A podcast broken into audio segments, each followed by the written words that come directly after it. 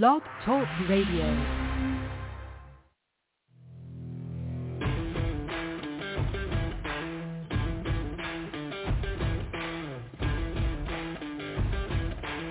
The following broadcast is brought to you by the iGolf Sports Network. Golf Talk Live is sponsored by the iGolf Sports Network and Golf Tips Magazine. Here's Andrew to tell you more about our sponsors. iGolf Sports is a live stream broadcast and media production company providing quality programming designed to attract the golfing enthusiast. And Golf Tips, the game's most in-depth instruction magazine, including reviews on the latest equipment, tips from top teaching professionals, all designed to help you improve from tee to green. Welcome to Golf Talk Live with your host, Ted Odorico. Join Ted each week as he speaks with some of the best in golf. This week's special guest will join us a bit later.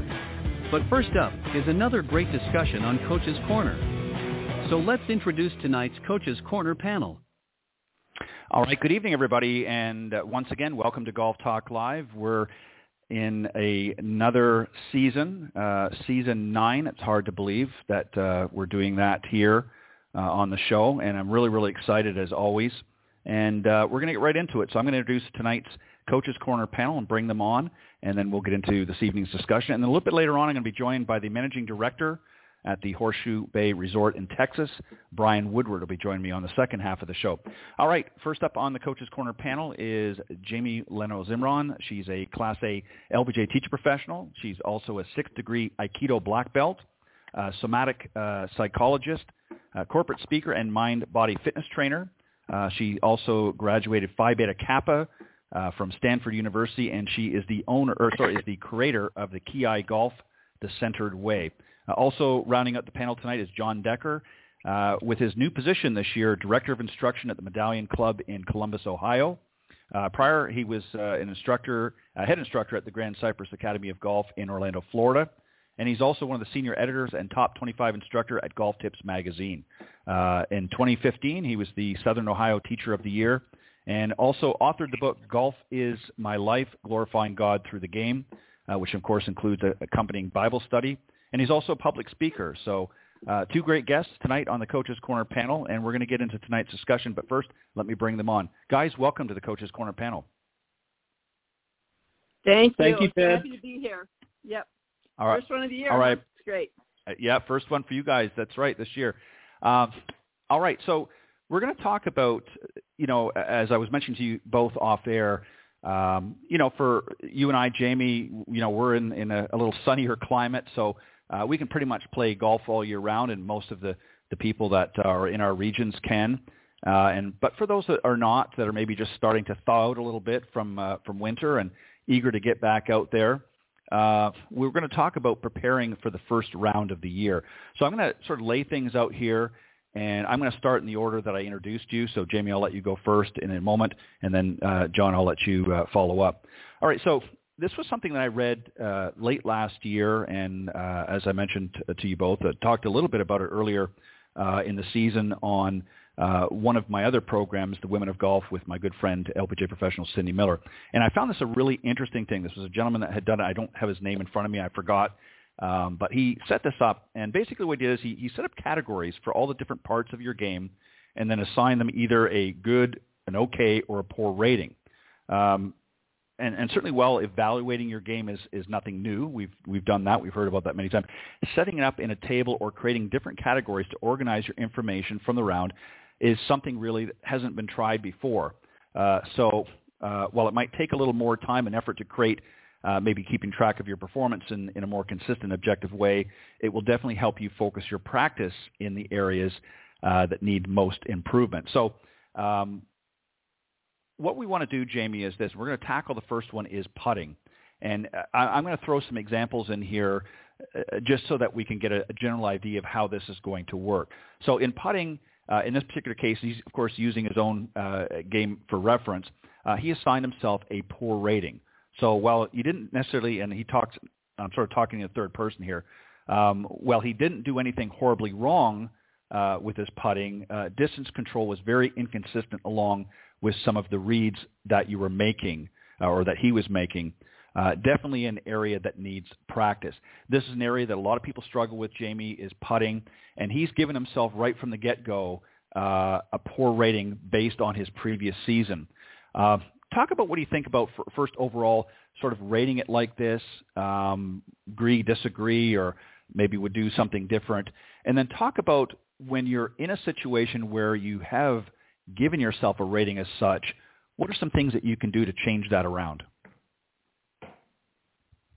Well, it's you know this is really a great time to be thinking about these things, right? Kind of the top of the year, in a mm-hmm. sense, top of the season, um, and you know I think it's interesting to look at uh, to really do an evaluation, right?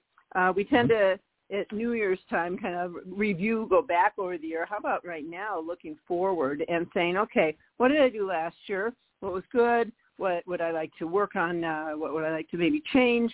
Um, you know, we're not necessarily in the same place we were before, right? So it's a really good idea to evaluate. And I think to approach the new year with what we call in the martial arts beginner's mind, right? To bring a new mind mm-hmm. to your game and to your goals in a sense. So, um, you know, I, I, I like that idea. And it, somebody may want to lower their scores, but how do you get there? Well, working on different aspects of your game and then taking a, making an honest evaluation of each area of your game. So this gentleman is uh, focused on putting, which I think is tremendous actually. Uh, Ted, you know, I'm writing a book and I'm just finishing the chapter on uh, golf, which is a case study of the principles that I teach. So, um, and, you know, Tiger Woods basically learned to play golf from green to tee. So he's a good model, right? I mean, he's a great golfer. Mm-hmm. And it was fun just seeing him at two years old, right? Came out on the Merv Griffin show, carrying his little bag, takes a swing, but then he puts. right? Mm-hmm. And he's having a little right. putting match Bob Hope. He picks up the golf ball and he puts it six inches from the hole. Well, as it turns out, that's a basic drill that I like to do, the six-inch drill, which is the idea that we have this little macrocosmic movement, which is a little back along the target line, hit the ball square, follow through squarely. And six inches from the cup, you want to hit the um, the pin squarely, and you can really see where your putter face is. It's amazing that in a in just a area of a couple of inches, we will turn that putter face right, and the ball's going mm-hmm. offline. So it's not that right. simple to make that tiny little putt properly. But that little little area is what we call the impact zone, really, the hitting zone, and along the target line, square impact, follow through straight along the target line. So if you can really get that concept right, and you and you're working first on setup in your putting, and for me that's about you know being centered and aligned and grounded and good grip and you know having everything in alignment and the club face aimed properly. So we've got these essentials that show up in every aspect of the game, and we're working on them in this little microcosmic area of putting. Um, and of course, you know, you, you grow bigger than a six-inch putt. But if you're working on those principles and gaining, uh, really gaining that command of yourself, and of course, you know, looking at the contours, how do you line up, how do you read the the um, the green, you know, things like this, um, because basically we have to read those contours on every shot. What's the wind? Which way is the, you know, what's that fairway do I want to be on? Where's the pin? How am I setting things up, etc.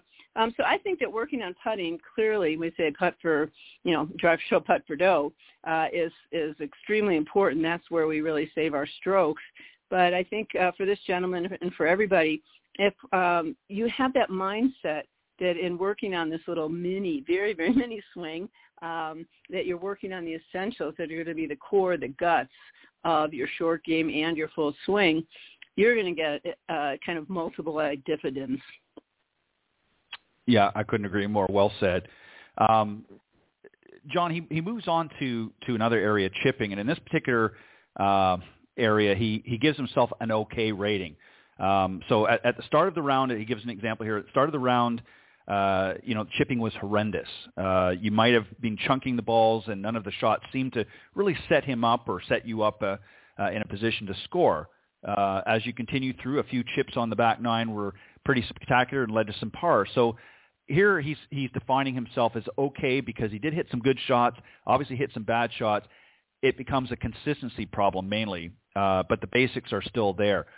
Walk us through a little bit. Give me first off your thoughts on uh, how he set himself up uh, to gauge his overall game uh, as we move through this uh, thing, and then also talk about chipping. He's talking about here. He's defining it as inconsistent. It's okay because he's had some good success in his round at some point, uh, but overall there's a lot of inconsistency. Give me your thoughts. Well, Ted, first of all, thank you for having me on the show and happy uh, belated birthday. And Jamie, it's a pleasure to be on with you as well. One of the first things that really stands out to me about this gentleman's assessment is his honesty. Uh, that's one of the biggest mistakes that I see a lot of my students make is they'll come in and they'll say, "Oh, I'm a really good putter," or "I'm a really good chipper," and then in reality, they're not. Uh, they're they're they're losing so many strokes uh, from 35 yards and in, and most of that being on the greens uh, that and you know if you're right off the edge of the green and you and you have an opportunity to chip it up there a fairly routine shot you know chip it up there maybe uh three or three or four feet from the hole uh and you knock it 25 feet by the hole most likely you're going two or three putt and you're just running your score up. So i love the fact that he's being honest with himself and and he's addressing the areas of the game that may not be as sexy as standing there hitting drivers but he's giving himself an honest assessment as far as chipping goes, the most basic principle that I look for in chipping is that you want to have some stability in your left side when you're setting up if you're a right-handed golfer. So a lot of times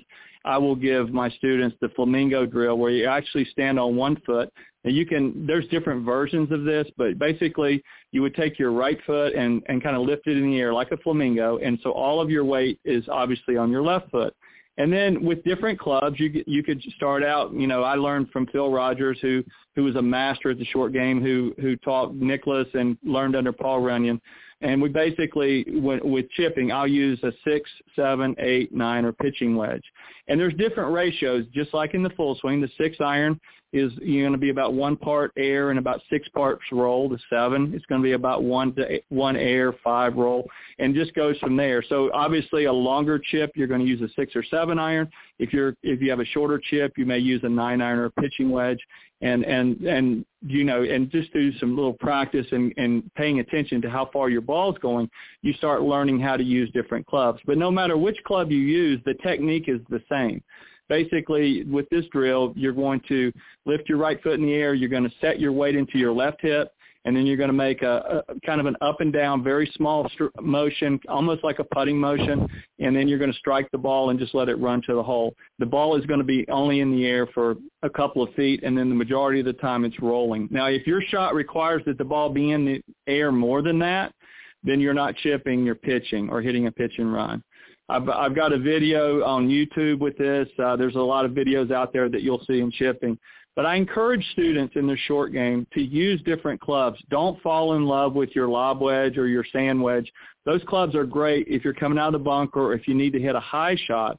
But high shots are very high risk when you're only a few yards off the green. You've got to learn how to hit different shots and different trajectories.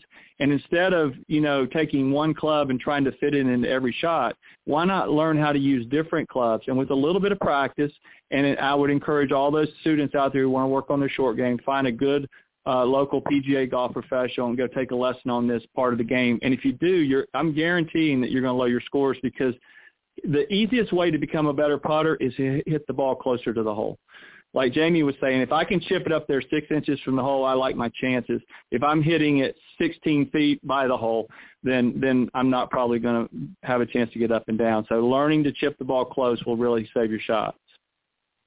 Yeah, that's a great uh, great point, and and I like really the way you started it off is about being honest. Uh, time and time again, we see so many students, and, and I don't want to, you know, I'm not saying this to beat up on them, but the truth of the matter is, if you can't be honest about your own game, you're never going to improve. Uh, a lot of times come out and in their mind maybe they think they are a pretty good putter because yeah you know they they do okay um but they're not really consistent. Um and, and it depends on how they're measuring themselves. Maybe they're better than their friend uh that they play with every weekend. So they say well I'm a pretty good putter because I I beat him all the time.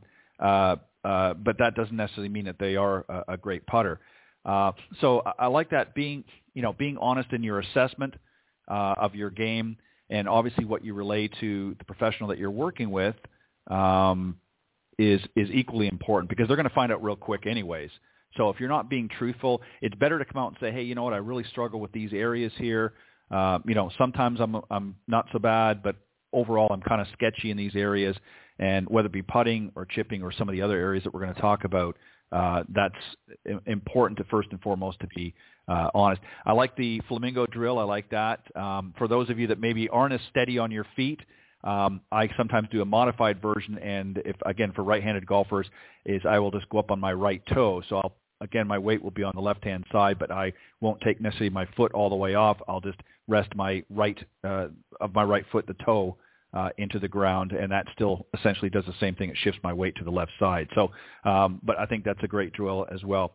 Jamie, I'm going to come back to you. We're going to get into a little bit of the longer uh, game uh, that he's talking about here, and that's uh, the irons and, of course, the driver. Uh, he assesses himself an okay to good, so he kind of gives a ratio here. Uh, you know, he talks about the long game started out uh, incredibly well. He made the first five greens in regulation.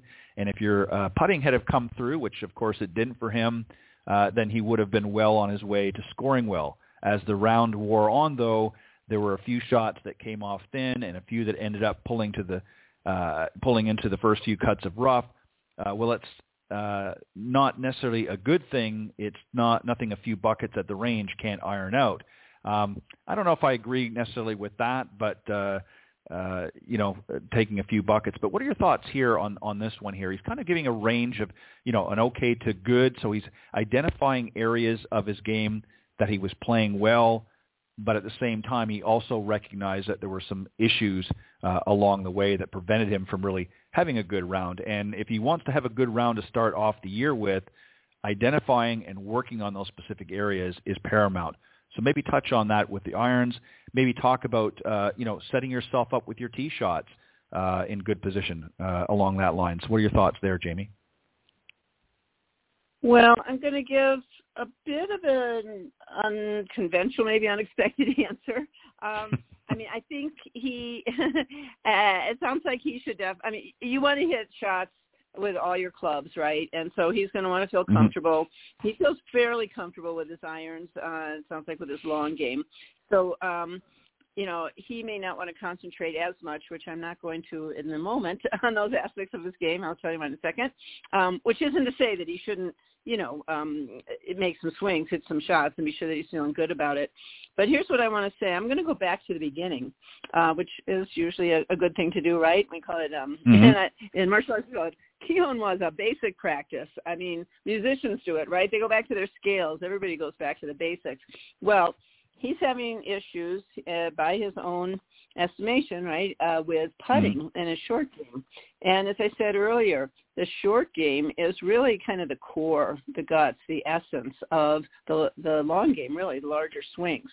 And so when you kind of get that right, you get your basics, you get your what I call um, PGA, your posture grip alignment, your LPGA, love your posture grip alignment. It feels right. It feels good. It's comfortable. Mm. You're setting up for success. So you get all that going on well.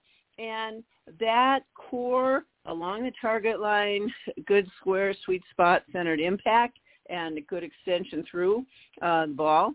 So you can work on that on the short game. You're going to get a better short game, better putting, um, you know, scoring game and short shots. And it's not that hard to add you know the the rest of the swing uh, for the longer shots. But it, to me, especially at this stage, top of the season, right? He's getting ready for a new season. He wants to do better all around. If he can really solidify, and not, not he alone, right? We're talking to your mm-hmm. whole audience. If uh, if people can solidify that kind of core essence, uh, I think that that would serve them very, very well. And again, mentioning um, you know learning to play golf from from green to tee most golfers try to go green to uh, go tee to green, which means big to small, macro to micro. It's not really the way it goes. It's micro to macro. So if we can work on that micro part of the game, I think it's well worth it. Um, and uh, I have a, um, a little story that I, I do tell my students, and it, it's called the banjo story. And let me just uh, say what that is uh, years ago, I'm not much of a musician, but you know, a little bit. And I just love the banjo. Wanted to play. Went for a lesson. Um, never saw a banjo before, right? My teacher said, "My name's Phyllis. You can call me Phil." And I'm like, "Uh oh," right? and so she showed me. She showed me, you know, how to hold it. You got to anchor your thumb, and then there's forward rolls, backward rolls, alternating rolls with your fingers to make that nice rolling sound on the banjo. Well, I mean, it was like trying to write with my toes, yeah. So I went home, Mhm. I practiced, came back, kind of da da da. Um, she second lesson, that's all she showed me. Go home again, another week. That's all I do.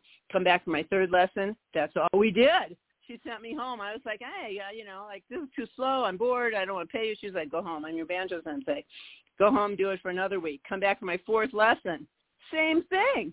Sent me home. I come back a month later. All I've done is my right hand, the same basic stuff. Well, fifth lesson, I come back. Then she shows me some cool fingering. In a you know half an hour, an hour, I whipped off this banjo classic. I sounded awesome, Cripple Creek, you know. But what she made Mhm. me do was solidify some basics. I was so good at that. My brain space was freed. Now I could start doing all the other stuff. So it's a model for practicing and learning. And I think it behooves golfers to take two, three, four weeks, really solidify the basics. And they have a lot more fun than I did for that month, let me tell you. If you work on your, your putter, your, you know, your chips and, and uh, pitch shots, uh, anything from 100 yards in and short pins, medium pins, long pins, you get that going till you're bored. You can't stand it. You're just hitting so many good ones. And now you've got your Mm. all your movements, that core of the swing so so um, ingrained. And now you can start putting in the longer clubs and the longer shots and specialty shots, trouble shots. So that's why I say it's a little bit of a different answer. Most people don't take that approach, but I can tell you it pays off incredibly, eh, just incredibly. The improvement is like, you know, I thought I was going slow, and as it happened, I had a whole repertoire in two, or three months. I sounded awesome. I would have never had that if I was struggling away, this, that, too many things, couldn't do it. Yeah, that's a that is actually a, a really great point that you make. Um, and I- I want to add very quickly to this, and then Jon, I'm going to move on to you. you know, in in Golf My Way, Jack Nicklaus talked about that was a, a, a video that he uh, had produced uh, many years ago, and he talked about the main thing that he did every season. Now, this was certainly, uh, without a doubt, one of the best golfers, uh, certainly men golfers uh, of our time, uh, with with numerous majors and many many other tournaments that he won. And he said the core principle that he did every season when he started out is he wasn't working on any specialty shots. He wasn't. He worked on the core fundamentals, very similar to what you had to do with the banjo.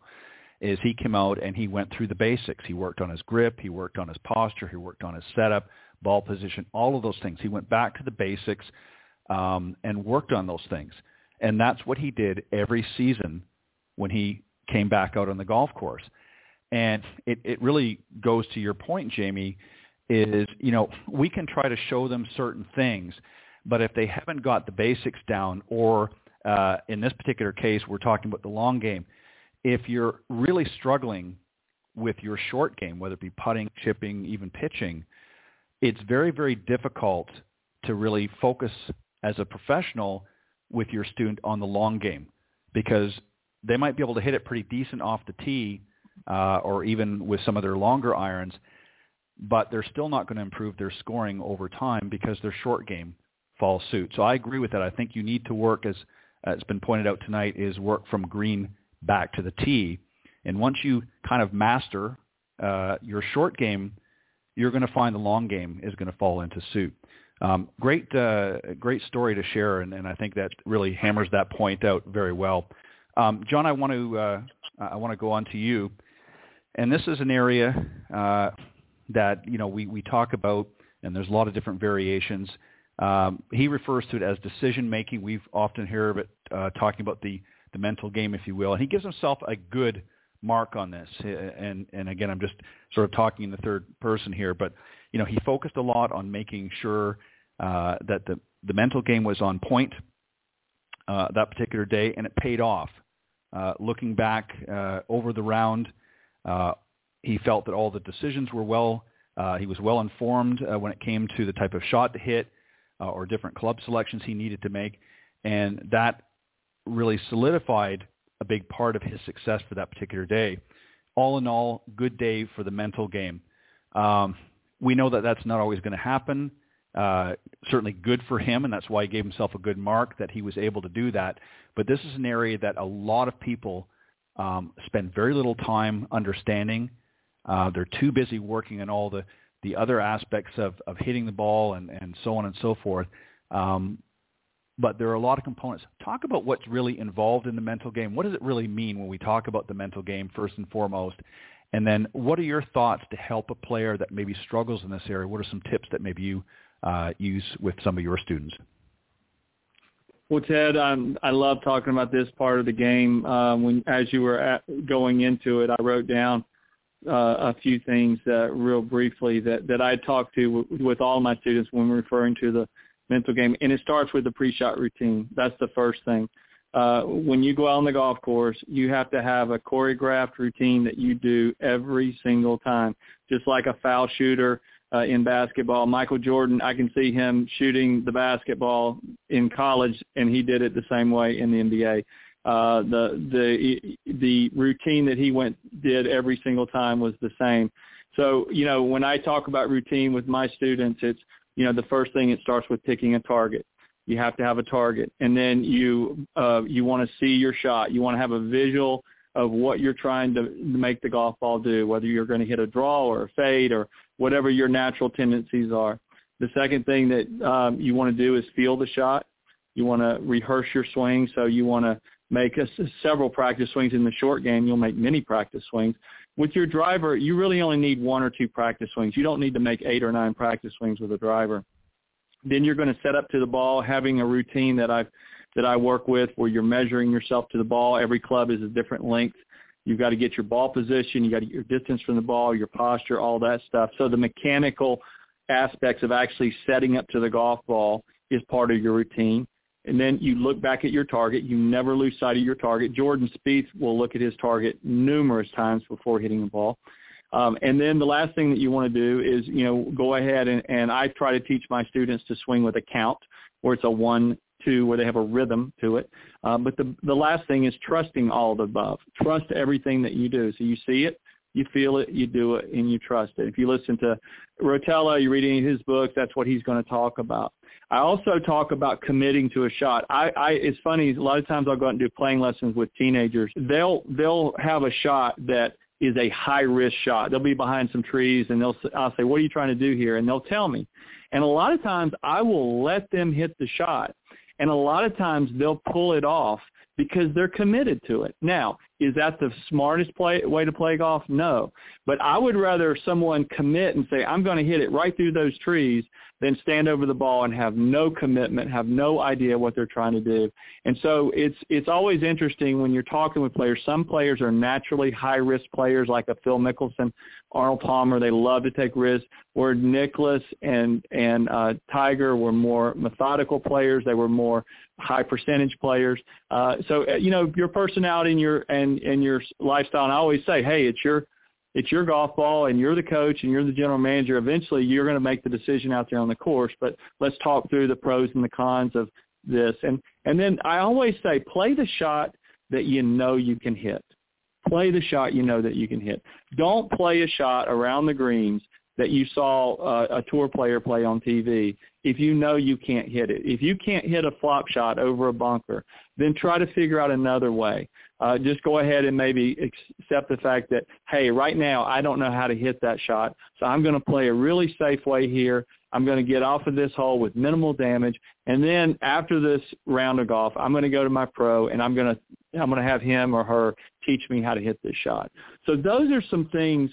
If you're thinking properly, uh, and and I've always said I may not be able to hit every shot I want to hit, but there's no reason why when I go out on the golf course I can't think properly. There's no reason why I can't have a mental plan uh, of okay, this is the way I'm going to approach this hole. This is, and then now, okay, let's say I'm going to approach this hole and I'm going to hit it, you know, hopefully down the center of the fairway. And let's say I hit it over in the water. Okay, I've hit it in the water. I've got to accept that. I've got to go now, take my penalty, take my drop. But once I do that, okay, now I've got to get back and and all right, what is my plan from here? you know, I've, I've made a mistake, but we're going to minimize the damage. We're going to get away with a bogey and go to the next hole, and then you go from there. And and so playing it shot by shot, committing to your shot, having a plan, you know, for each hole that you play on your golf course, and and you should have an overall idea before you play of how you're going to approach each hole. And obviously, it changes. You know, conditions and wind and things like that can change your plan. But those that's so important. If you go out there and just try to wing it and try to hit shots that you saw on TV or that maybe better players are hitting that you can't hit, you're really going to struggle in this game. Yeah, and that's uh, some great points. Thank you for that. Uh, you know, I think a lot of times um, the preparation before a round, even if you're playing, uh, you know, if you're a member at a club and you're playing uh, this course fairly regularly, a lot of people think, well, I know how to play this course and I don't really need to prepare. I just need to go out there and, uh, you know, I'm struggling in certain games. But that's not necessarily true. I mean, even the professionals, uh, week in, week out, many times, especially those that have been on tour for a while, certainly have familiarity with some of the courses that they've played for many, many years. Um, that the events are held at the same, like Augusta National, uh, to give you an example, where they play the Masters every year. Uh, if you think that those guys show up and don't come in there with any sort of preparation, I mean, Mickelson has been famously known for showing up the week before uh, and going out there and, and playing some practice rounds out there, uh, as have some other players over the years as well. Um, the reason they're doing that is because, as you pointed out, Jon, circumstances change, weather change. Uh, last year, because of the pandemic, the Masters was moved into November, so it was an entirely different time of year. The wind was uh, prevailing out of a different direction than it normally would in April. Um, so there's a lot of factors that can be involved. So just because you're familiar with a course doesn't mean that you shouldn't be prepared. So I think that's a great point that you raise is, uh, you know, along with some of the other ones, is that, you know, preparing for that round – uh, gets you mentally uh, in tune with what needs to happen. Jamie, there's another component um, that sort of goes hand in hand with this, and that is uh, emotional consistency. Uh, this gentleman here in, in question uh, also rates himself pretty good here, which uh, again I would think if his mental game is has been uh, on uh, spot on for that round, that his emotional consistency or emotional uh, would be good as well. And he talks about here. He says, you know, as you've grown up uh, this has been something that he's always uh, had to work on. It was uh, so easy for him to lose uh, his temper as a kid and let the round snowball out of control. Uh, he, he identifies that you know with age and maturity that uh, he's finally starting to uh, it's starting to help uh, help and and today he he you know uh, was able to keep his round together and and uh, stay in a pretty optimal mental state. Um, so, you know, not being too high after a good shot and not being too low after a bad one. So if we want to start the year out positive, um, and wanting to sort of build on that and move forward, what do we need to do to make sure that's in check? These are such great questions, uh, Ted. you do your preparation uh, for these, and it's great. Um, Thank you. Haven't done your homework. yeah. So um, a couple things I would say. The first is in terms of understanding kind of emotional consistency, I think uh, it's really behooves golfers to understand stress and the stress mm-hmm. response. Um, so what do I mean? You know, we're we feel pressure on the golf course, right? I mean, obviously in competition, uh, or if there's some money riding on it, people are watching, that sort of thing. We tend to stress ourselves, right? We're in competition with ourselves. How am I doing? Am I getting better? Um, it, uh, this also goes into what you're asking, which is, oh my God, you know what? My memories, my memories are like, oh man, I just uh, my tee shots are terrible. You know, I keep going off uh, into the rough, or I'm, uh, you know, I, I just can't get a an iron to the green, or I can't get out of the bunker, or whatever it is. So all that is basically mental clutter, and it's stress. It, it, it triggers the stress response in us. So understanding stress is to realize that just two main things. We have stress biochemistry, which is adrenaline, speed on the street, yeah. So we have adrenaline and cortisol, and then our brain function, moves from our prefrontal cortex, where we have pretty clear thinking, pretty decent decision making, to our limbic lizard brain, which is very just you know quick reactive.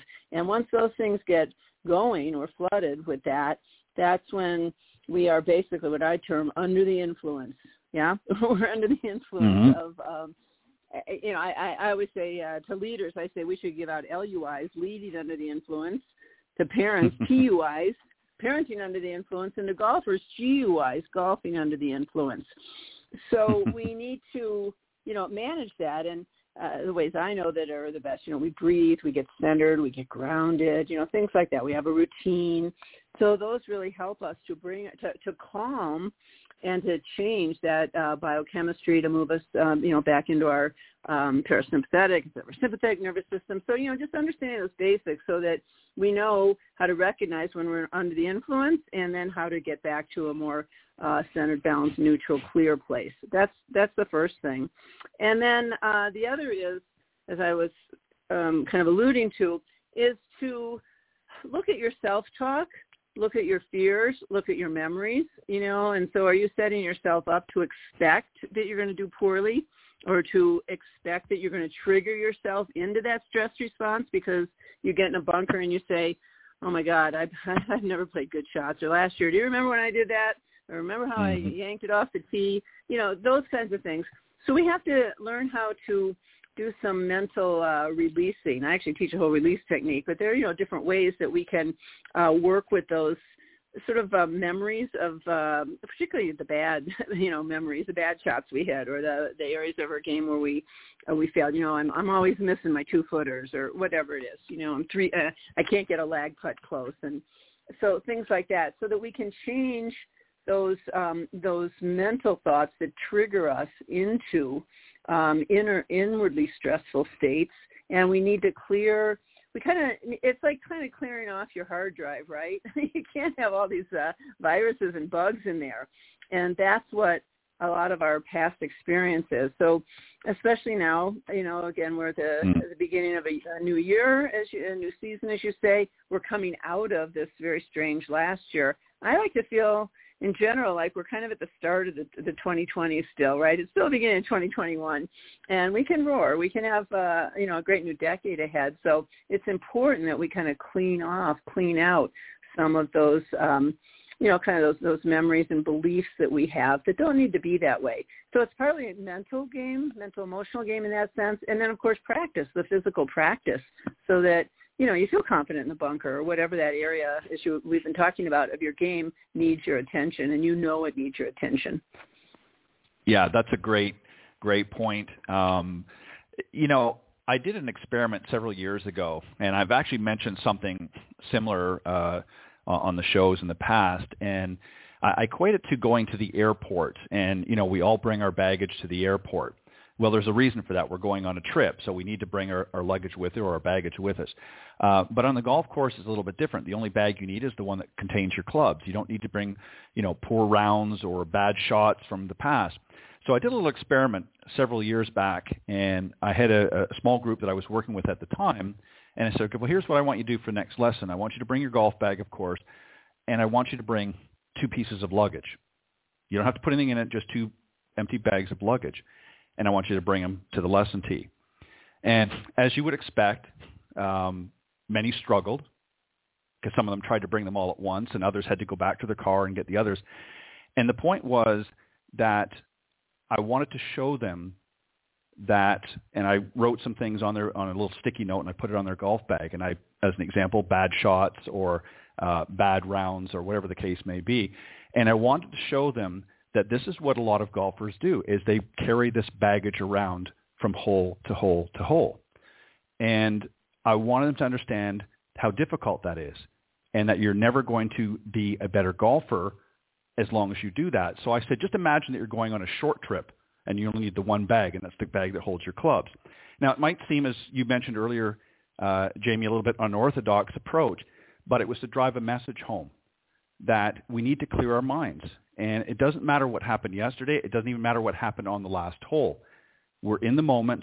We're focusing on the shot at hand because that's the only one that counts. You can't do over the one that happened before, and you can't do the one that's going to happen uh, in future. You can only do the one that's now. So the purpose of that little experiment, if you will, was to get them to focus on the task at hand and not dwell or think about things that happened uh, already that they cannot change. Um, the last point that I want to bring up before we sort of wrap up, uh, and and really you can both uh, certainly, uh, Jon, I'll start with you, but and that is um, fun. A lot of people go out there uh, with some of the things that we've talked about. Uh, again, whether it's bringing uh, some of the baggage with them, or you know, knowing that they're not going to play well, or not being properly prepared. Um, forget to go out there that they're out there to have fun. Uh, in this particular case, he, you know, even though he had some struggles in the beginning, we talked about with the putting and Chipping was a little bit sparse at times. He gave himself, as far as fun, an overall uh, good rating. And the reason why he he uh, sums up in one line is he said, "Why come out if you're not going to have a good time?" And I think that says it all. Touch on that a little bit, Jon, and then Jamie, I'm going to let you throw some some thoughts in there as well. But I mean, that's what we're really there for. We're out there to have a good time, right? Exactly. Um, I've always said, um, you know, and we all tend to have, we all have more fun when we play well. That's just the, the reality of this game. And, um, and, and unfortunately, um, you know, how are you going to play well if you go in with a bad attitude, if you're bringing your luggage, like the great example you just gave? Um, it's very difficult to do. One of the things that I, um, one of the trends I think we've all seen in the business lately is Topgolf. I mean, Topgolf has put fun back into golf. It's put social aspects back into golf. And I think for a lot of people out there who are maybe on the fence about whether to ever play the game or uh, looking for a way to maybe introduce their wife or introduce their kids uh, to to the to the game. Um, it, that's a great way to to kind of uh, you know jump in the the shallow end and make it kind of fun there's also been some some things where you know when I was a kid, the most fun that I ever had playing golf was on a par three golf course, and the mm-hmm. reason mm-hmm. was because I stood there on every hole and I said I got a chance to make a hole in one. You know, I had nine or eighteen opportunities to to have to have all in one. At, um, you know, putt putt. That was another great. I had great memories as a kid going to putt putt. Again, these are things that you're doing that are related to golf that put the fun back into golf. But obviously, it ultimately comes down to when you go on the real course, whether it's nine or 18 holes, and don't think that you always have to play 18 holes. I know for a lot of people, time is a valuable commodity. There is nothing wrong with playing nine holes and and say and saying to your friends, even if they they keep playing, say, hey, I can only play nine. Uh, there's nothing wrong with that. You're not you're not dis you know they understand and um, you know just that's a that's another thing I encourage people to do who who deal with time constraints. But but it, ultimately it, it comes to hitting better shots and having fun, and that's the that's the most satisfaction I get out of out of lesson series, and and I encourage people. Um, kind of like Jamie talked about learning the banjo. She could not learn the banjo in one day. It would have been impossible, or one lesson. So a, a series of lessons with a good qualified instructor, someone that you like, someone that you have a good connection with, do some research, word of mouth. I, I think ultimately hitting better shots, seeing the ball go, you know, farther or seeing the ball in the short game go where you want it to go or learning how to put a new shot into your game. I think those are great examples of, of you know, goals that, that can put the fun back into the game.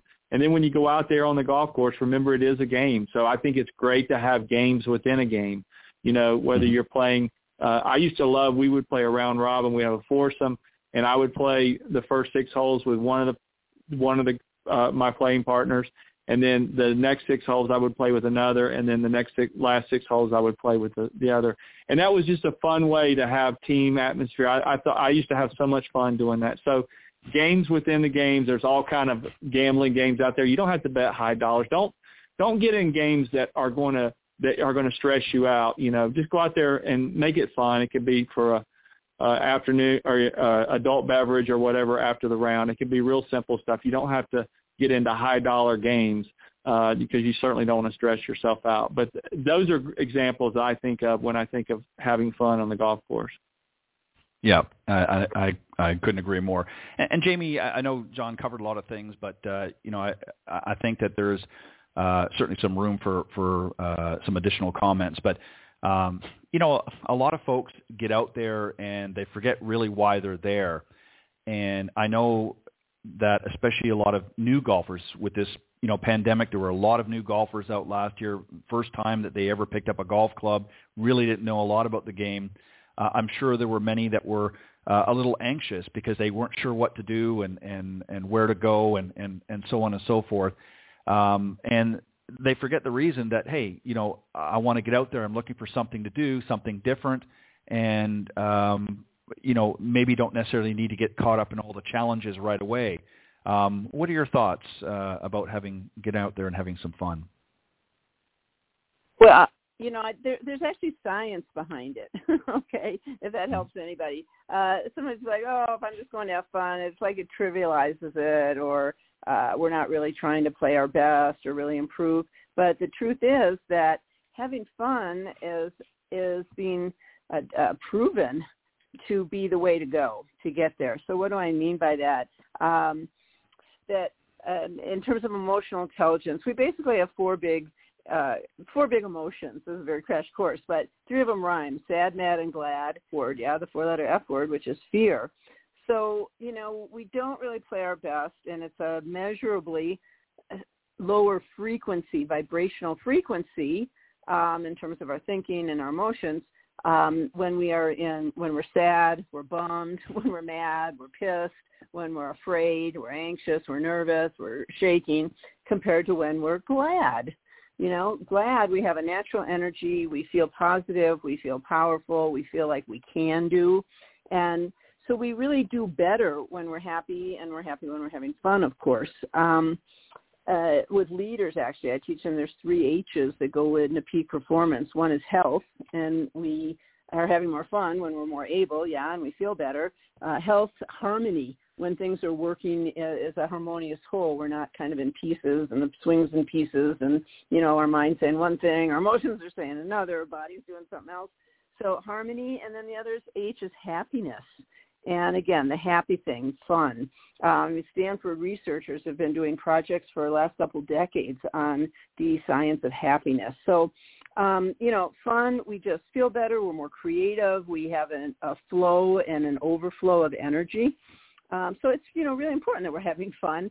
And, uh, you know, I've started to call tools, which we always talk about, these are tools, right? Here's tools to use, mm-hmm. whether it's in business or golf. I started calling tools toys and so what I mean by that is all these things that, you know, try them out, be curious, be like a kid, um, see how they work, try them again, so now see how it works, you know. So if we go out with that attitude that we're trying things out and we're curious um, and, you know, we're not uh, real hard on ourselves, uh, there's room for for experimentation and for yeah sometimes it works sometimes it doesn't okay let that go forgive yourself move on that um, you know we can have fun.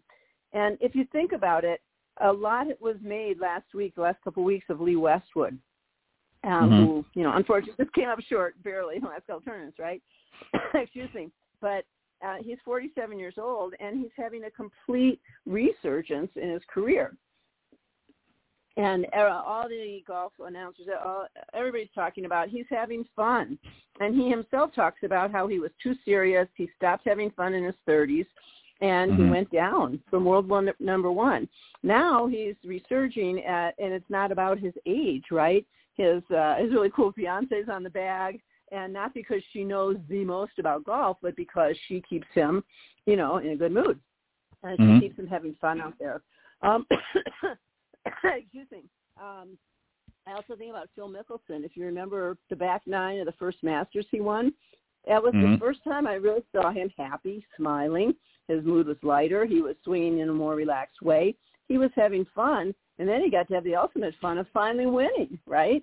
But he right. won because he didn't. He didn't get happy because he won. He was happy, and that helped him win. It, it, you know, it's interesting. I just want to add one more final thing about that. It, it's interesting, um, you know, that, that you both say that because, you know, over the last several years um, on the Women of Golf, which of course is the show that uh, I do with Cindy that airs Tuesday mornings, by the way, on the same network, um, we interview uh, the winners from the Symetra Tour.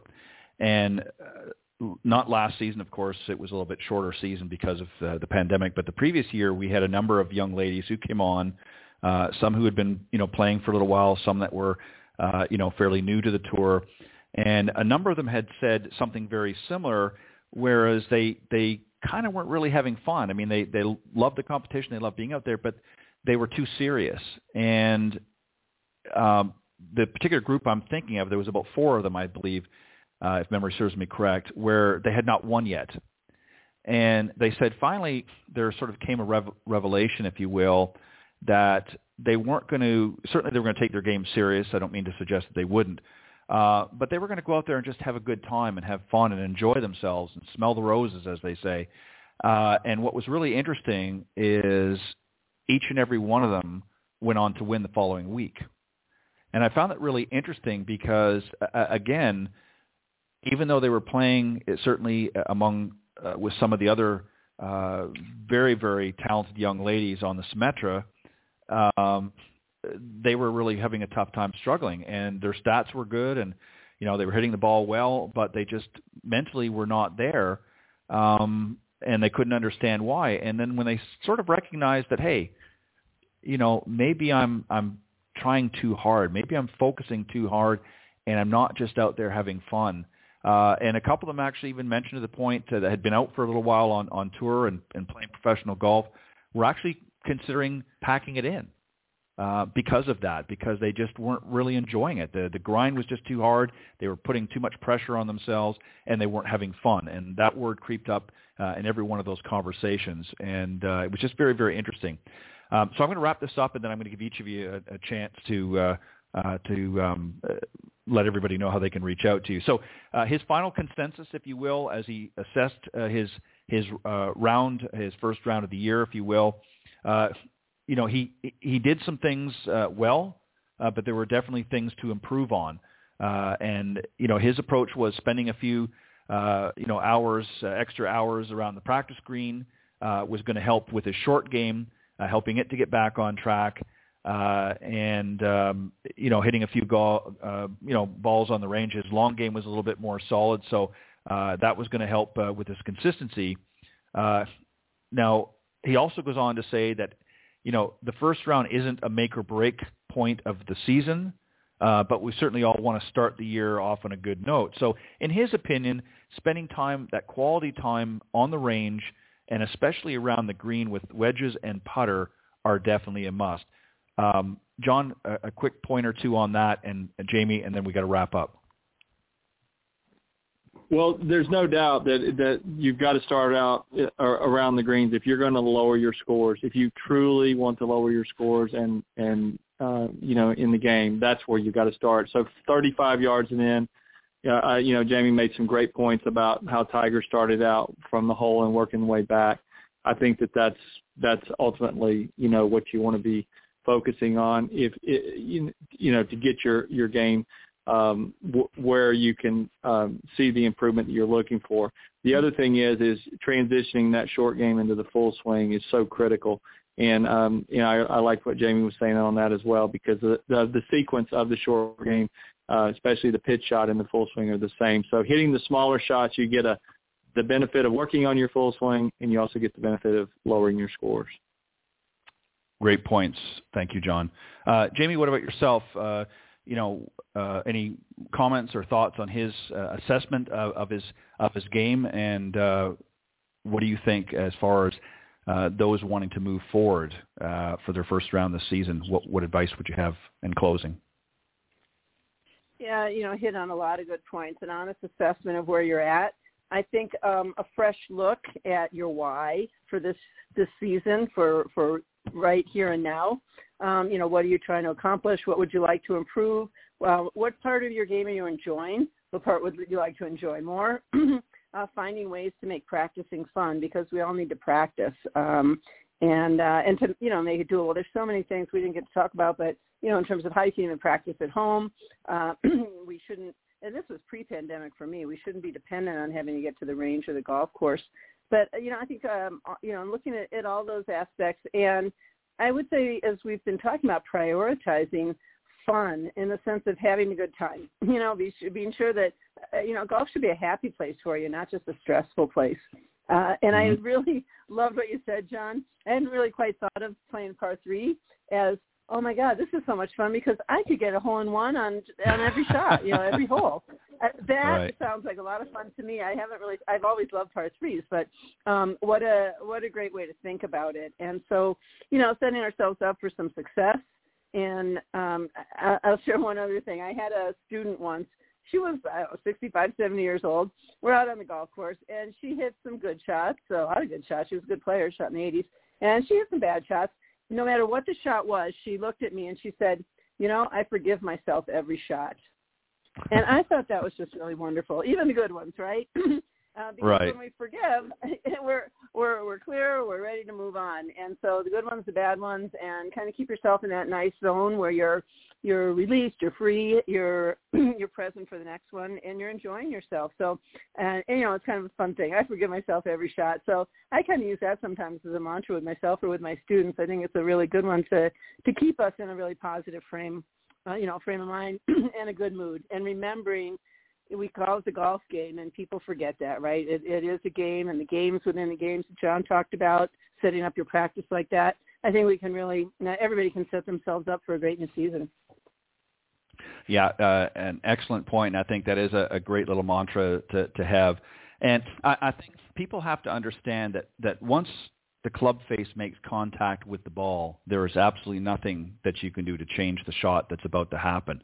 So you have to live with it. You have to move on. You adapt and you adjust accordingly if you need to uh, do things. And uh, you know, forgiving yourself for for each shot, I think that's a great, as I said, uh, Jamie, that's a great little mantra, and, and I think that we could all learn from that. All right, Jon, very quickly, um, how can the folks, if they want to reach out to you, uh, what's the best way to do that? Any uh, uh, anything else that you want to uh, share? And then Jamie, I'll let you go. Well, first of all, Ted, thank you again for having um, us on the show tonight. And Jamie, I really enjoyed uh, our time uh, together tonight. I thought the discussion was really interesting. I had a lot of fun uh, with it. Um, if you're in the uh, Columbus, Ohio area, uh, feel free to reach out to me, and there's a lot of different ways you can. Um, I'm available to teach um, here in Columbus, or I'm available to come uh, to your facility if that's something you desire. You can reach me uh, on Facebook in uh, under Jon Decker Golf Instruction, and my first name is spelled J-O-N, so Jon Decker Golf Instruction. You can find me on Facebook, Instagram, LinkedIn, and YouTube. I have almost uh, 300 videos on YouTube uh, with uh, the flamingo drill and all the drills that I've done um, that are on there. So I invite you to subscribe to that. It's a great way to follow up with some of the tips we've talked about. I'm also, as you know, uh, Ted, you've given me the opportunity to uh, be a senior editor with Golf Tips Magazine, and if you want to follow along uh, every issue of uh, Fairways to Heaven, and also some of the golf uh, videos and golf articles I have in there. Um, and then I'm a, a published author with my book, Golf is My Life, Glorifying God Through the Game. Uh, it's available on Amazon, Barnes & Noble, and Walmart.com. So um, I'm also available to come and do public speaking if, if that's something that's hopefully we will get back, the country will get back to where we can gather again and do those types of events. So I'm looking forward to that as well. But again, thank you, Ted, for all that you do for all of us and giving us a platform uh, to um, talk about this great game that we all love and want to thank you again. Well, I appreciate that, and and uh, all I can say is I have fun doing what I do, so that makes it that much easier. Jamie, uh, I know that uh, you want to share uh, how they can get in touch with you, and then I know you have something uh, that you want to special that you want to share tonight before we go. Yeah, absolutely. Well, thank you both. This uh, was definitely fun and a great first coach's corner. So we're starting off the season well. Um, yeah, people can reach me at, through my website, which is kiaigolf.com, K-I-A-I golf.com. It's a combination of Aikido and um, and golf. You can also get there through the Centered Way, the centeredway.com, same website. And, uh, you know, sign up there, get my newsletter, email me. Uh, my phone number is 760-492-GOLF. I always tell people that I actually answer the phone. I like to talk, as we can tell. I'm a speaker. I do a lot of corporate uh, work as well, uh, virtual trainings. Uh, I've created virtual golf mastery schools, putting together some really exciting new business golf programs. So um, lots of possibilities and ways to connect. Um, and the event I'd like to mention is coming up this Sunday, March 21st, and it's the Sunday Tea, TEA. Uh, it's an annual event that we're doing virtually this year um, for the Marilyn Smith uh, Legacy Founder uh, and LPGA Founders Legacy Foundation. Marilyn was one of the 13 founders of the LPGA. She passed away a couple of years ago and has always conducted a tournament. We have a scholarship fund that has already raised over a million dollars. We've given uh, scholarships to help young women go to college, uh, you know, golfers and affect their lives and uh, obviously their golf games, but their their entire careers and lives. So um, we've got guests, uh, including Shirley Spork, uh, one of only two of the 13 LPGA founders still alive. She's been on the show. Good friend of mine, uh, Dr. Renee Powell, who's amazing. Sandra mm. Post, Nancy Lopez, um, some LPGA Tour greats, uh, scholarship recipient, uh, the uh, the CEO of the Symetra Tour. So we've got great guests. Ron Sirak, a great golf writer, will be doing some of the interviewing. We're excited about it. People can go to www.virtualsundayt.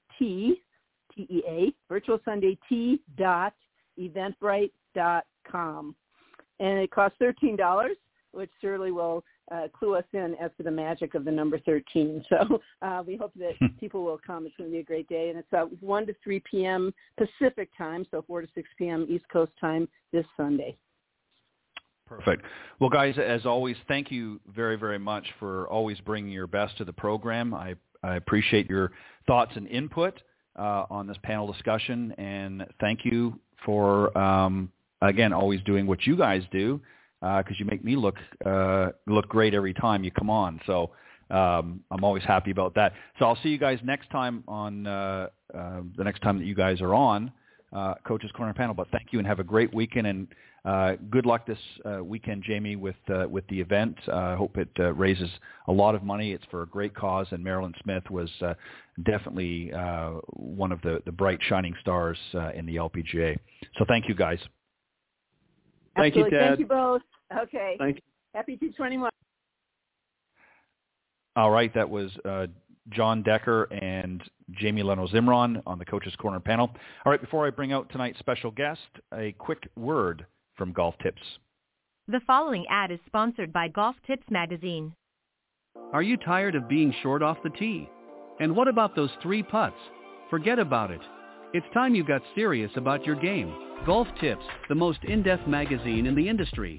For over 30 years, Golf Tips has delivered expert content such as the latest golf instruction from America's top pros, simple to follow practice and game improvement drills, fitness and mental game tips, equipment, training aids, accessory and apparel reviews, golf destinations and travel tips for every budget, and so much more. Don't miss a single issue. Go to golftipsmag.com and subscribe today. All right, and uh, just want to remind everybody that the latest issue, the May-June issue, will be coming to newsstands on April 20th. And of course, that features on the cover, coincidentally enough, uh, Nancy Lopez is going to be on the featured cover uh, for that particular issue. And there's a great Q&A that uh, I put together uh, as its editor uh, on the inside. And Nancy, of course, was very generous in in uh, responding and, and giving uh, the answers to some of those questions. So uh, make sure you check it out. Or if you don't want to wait and you want to get uh, uh, all of the other issues as well, if you go to golftipsmag.com and subscribe, you'll get all six issues. It's a bi-monthly magazine uh, for $14.97 for the print version and $8.97 for the digital-only version uh, you can go to, again, golftipsmag.com. All right, I'm very uh, excited to have my very special guest this evening, Brian Woodward. He is the managing director at the Horseshoe Bay Resort in Texas. Uh, and he's uh, been helping to build a distinctive legacy at Horseshoe uh, Bay Resort as the dynamic Central Texas property uh, evolves from a beloved regional draw to a national renowned travel destination. As its managing director of the tropically adorned 7,000-acre resort, uh, Brian is guiding Horseshoe Bay to new heights in room revenues, group sales, and he expects the property's recent 100 million plus renovation to bring new visitors from far and wide. So please welcome to the show my very special guest this evening, Brian Woodward. Good All evening, right. Brian. Welcome. Good, good evening and welcome. Good evening. How are you? Thanks for having me on. It's my my pleasure. Um, before we get into the resort itself, I always like to, when, especially when I have uh, a new guest on the show, I like to give them uh, an opportunity to talk a little bit about themselves, about their background, um, and how it sort of pertains to golf. Um, obviously, you're in the, the golf industry uh, by way of, of what you're doing now, but um, sure. why golf, and what piqued your interest in the game? Yeah, the, great question. Uh, you know, I grew up playing uh, you know, as a, a kid uh, in, in in junior tournaments when I was very young, and and did that for quite some time, and uh, in Texas in the Dallas Fort Worth area. So that's where I first you know, fell in love with the game that we all love and talk about so much. And uh, uh, you know, then uh, as I got older, I, I got into tennis and actually played uh, in college uh, for a while. Um, you know, uh, college experience, went to graduate school and uh, uh, at Arizona State University, and there did uh, some sports broadcasting, where I eventually got a job uh, in sports.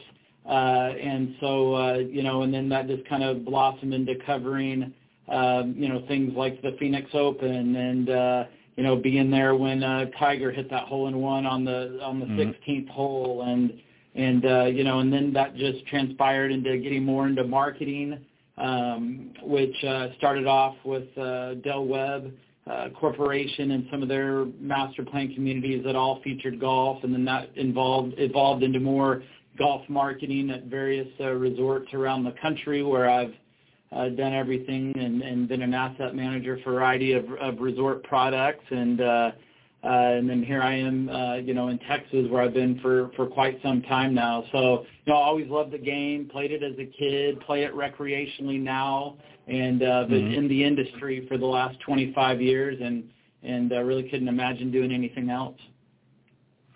Yeah, it, it, you know, everybody when they think of golf um, that is not maybe as familiar with the game, you know, a lot of the, the marketing and so forth that we see is typically centered around the tours and, and professional golf. So, you know, for a lot of people, or maybe the country club experience, and a lot of folks don't realize there are so many other things available in golf, um, such as a career like what you have at this point. I mean, obviously you played some junior golf along the way, but uh, and actually played the game. Uh, but you've settled into a nice career with marketing and promotions and, and other aspects of, of golf and wound up at a, at a top uh, quality resort uh, in Texas doing something that you love around a game that you obviously enjoy and love. So I want to ask you, um, because uh, again, typically when we think of uh, you know, great golf. Of course, I'm in the state of Florida, so we think of Florida. There's lots of great courses. Sure. We think of Myrtle Beach, you know, and, and even California. Um, but Texas, obviously, we know uh, from watching years over the PGA Tour uh, that there are a lot of great courses, but we don't really think of it, uh, or simply in the past haven't thought of it as a, a top uh, golfing destination, if you will. Um, but you're starting to, you know, see more and more of that, not just from within the state of Texas and neighboring states, uh, but you're seeing a lot of bookings coming in from areas, uh, you know, up north in Canada, Chicago, and even from Europe. So why do you think Texas has suddenly become more appealing as a golf destination? What's been happening uh, over the last little while that's that sort of focuses everybody's eyes in, in uh, the heart of Texas? Yeah, well, I think it's twofold. And you mentioned it. You know, if you work enough markets around, you kind of know the the destinations. Uh, you know, like you said, Florida, Myrtle Beach, Arizona, and then yep. if you're up in the northern countries, you kind of have your trajectory that you would normally do. And uh, you know, and and for Texas, it's such a, a diverse state from a standpoint of uh, you know, like Austin and the areas known for live music. We've got the Gulf Coast. We've got, you know, big cities with big experiences. So golf really hasn't been uh, the forefront from a state tourism, uh, uh, you know, primary focus because uh, maybe it hasn't had to be. Uh, whereas Florida is just so inundated with golf courses in Arizona and, and even places like Michigan where golf may lead from a tourism standpoint. In Texas, it hasn't. Um, but it's changing, and I think a couple of reasons for that. One, uh, you mentioned it, some of the exposure from the tournaments, that's more prevalent now than ever before. Uh, you know, often getting the Dell Match Play, Houston Open, Colonial, the mm. Byron Nelson, um, and then twofold, the PGA uh, corporate headquarters making the announcement to move to Texas to be in a more centrally located environment. I think that mm-hmm. has a lot to do with with the blossoming of uh, Texas uh, notoriety and what they're building up there in, in Frisco. Uh, and then also, I think you know we've had a little bit to do with that, and I say that from a standpoint of uh, we were the Horseshoe Bay Resort. We worked very hard to host uh, the largest golf tourism conference that's ever been hosted in the state of Texas. We did that uh, two years ago with IAGTO, and that conference has always been held at, at a Pinehurst or PGA West or a, a Myrtle Beach, and, and it came to Texas for the first time and was actually the uh, largest attended uh, North American conference that that organization's ever had. So we're we're very proud of that. And uh, I think those kinds of things where you're getting more uh, uh, travel agents and more wholesalers that do nothing but sell golf vacations to people up in New York and Michigan, Chicago. Uh, now Horseshoe Bay Resort is on that radar and, and Texas as a whole. And I'm just starting to, with all those elements, I just think you're starting to see more traffic this way. What do you think, Brian, does it take specifically for a resort like Horseshoe to stand out from some of its competitors. Um, you know, obviously, you know, as you just mentioned, there's a lot of uh, great tournaments that have been put through the PGA that have uh, taken sure. place in Texas. So that, that's that's sort of turned the eyes on Texas to say, hey, you know what? Uh, there's some great golf happening here. What do you do? What do you think specifically uh, that Horseshoe does to really make it stand out? Yeah, well, golf's so competitive. I mean, you know, Horseshoe Bay Resort, you know, we're we're uh, you know, a, award-winning golf resort. I I I'd put us up against any of the top names uh out there across the across the US. Um, but you know, it hasn't been. It, it doesn't host the PGA tournament. It doesn't have some of those other accolades that some of these uh, top destination resorts do. But for us, we continue. We've just grown exponentially over the last four or five uh, six, eight years, and uh, you know it's it's experience based because there's there's great world class golf in in all states. Basically, you can go find great mm-hmm. great golf. But what what's the experience going to be uh, that is golf plus? And for us, you know, we know we have a great golf product. We've got three Robert Trent Jones Senior uh, golf courses uh, that you know when he uh, you know, developed them and designed them. You know, he said he ranked it among the best in the world, and we believe that's true today. Um, but when you get off the golf course, what does that experience look like? And fortunately for our destination, we have so much right around property. Uh, you know, we're on a lake, so a lot of our activities when you're not on the course is is about getting out on ski boats, pontoon boats, renting jet skis and paddle boards.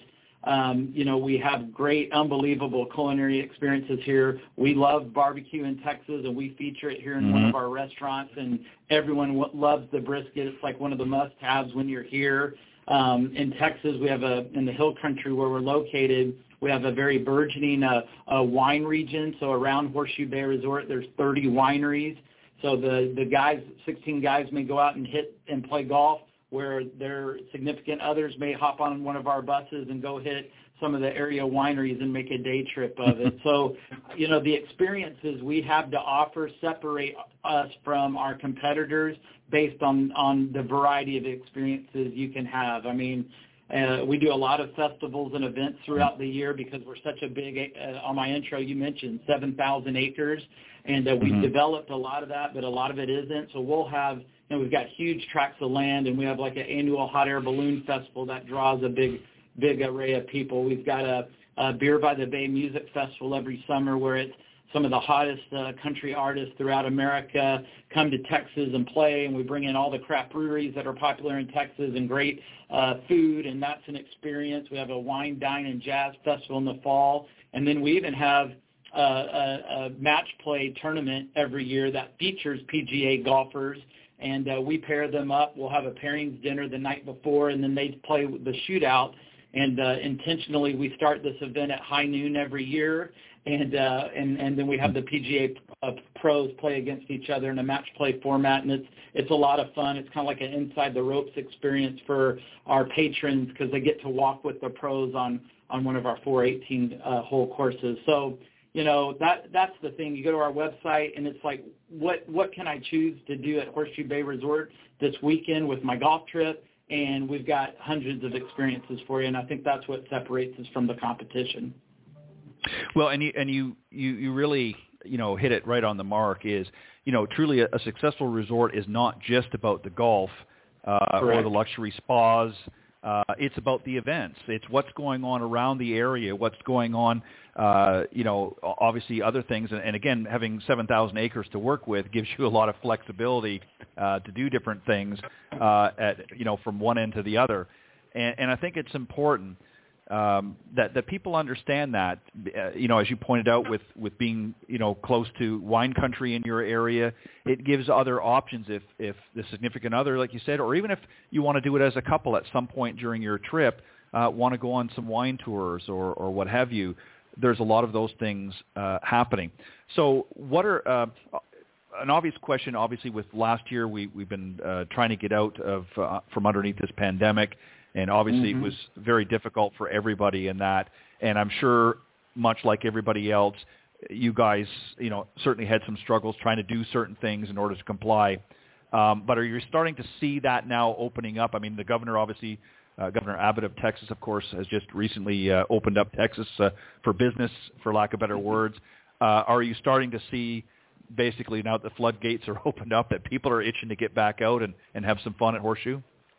Absolutely, yeah. And I mean, we saw the floodgates open last summer. Uh, you know, what, what we've learned is uh, overall, you know, uh, our customer that's out there, whether it's regional or, or national, they're looking for places to go. And uh, but I think being a destination resort, we're about an hour west of Austin, Texas. So the perception is we're a little away from it all. You got to make an effort to get here. You're not downtown at a property, and there's a perception of a little bit more. Uh, uh, space, which has been an important uh, asset to have uh, since this pandemic occurred. But yeah, mm. once last summer we were able to open, and we've been operating with restrictions uh, until last week, which with what you said with Governor Abbott. Uh, but yes, there's there's pent up demand. Uh, everyone wants mm-hmm. to get away and do something. And you know, I'm talking to you right now, and it's our main spring break week, and we've been at capacity uh, all week long. So it's it's good to see. Uh, you know, we're thankful for the business. Uh, for us as operators, uh, it's just been about safety and making sure that uh, people come here, families come here, golfers come here. We want them to have a great experience, but we want them to feel safe. And so what are those uh, operational policies we're doing to ensure that? And I think we've been pretty successful over doing that over the last, you know, 12 to 14 months. Yeah, I think I think I would agree. I think everybody, especially in your line of work, has has really stepped up and done everything you know hum, humanly possible to you know to mm-hmm. accommodate and, and adjust uh, you know to make that experience as safe and and comfortable for for everybody. So let's talk about you know we've mentioned a couple of things you know the wine tours, the the, the great golfing, and so on and so forth. But this is not just an adult uh, resort. This is a family-friendly resort as well. So what are some things, maybe talk about some things that are available uh, if, if the whole family wants to come and maybe uh, the kids are, are not there to, to play golf. What are some things that they can do? Sure, and we've got a we've got an active kids program. I mean, uh, you know, and, and it's good to talk to you during spring break because we're doing everything right now. But uh, you know, for the kids, there's all sorts of act, arts and craft activities throughout the day. Um, they can do everything from scavenger hunts to, uh, you know, arts and crafts. Uh, we have a kids club that's very popular. Uh, has a two-story slide uh, for the for the, the kids to enjoy. Um, we do s'mores at night. That's complimentary when you stay here, so that's a very fun family tradition. And then, you know, we have giant water slides that come in every weekend. We've got hmm. um, just a lot of different uh, games and activities for the kids uh, to enjoy. Then also for the kids, you know, this resort, it's, it's, we're in the hill country of Texas, and if you know the hill country, it's an area that's mm-hmm. north of San Antonio, west of Austin, but stretches – you know, all the way up to just southwest of the Dallas-Fort Worth area and then stretches another 100 miles west of Austin. So it's a pretty massive area and it's hilly with a little semi-arid cactus environment. But at this resort, because we're on a lake, uh, the developers have planted four or 500 palm trees around campus. And so it feels like a tropical oasis in the heart of the hill country. And, uh, and with that tropical experience that you have here, we have a family of uh, uh, macaws and parrots that are here on property. We have an aviculturalist.